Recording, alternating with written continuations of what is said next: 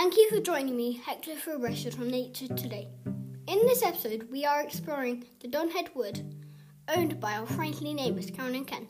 Let's start our journey. I'm walking on a path surrounded by bright orange hippos. Sm- the smell reminds me of Pancake Tuesday. It looks like fishes are in the trees. I am now walking along a colossal sheep. I here I have a very rare glowing red gorilla in my hand. I never thought I'd see so many different turtles with teeth in one place.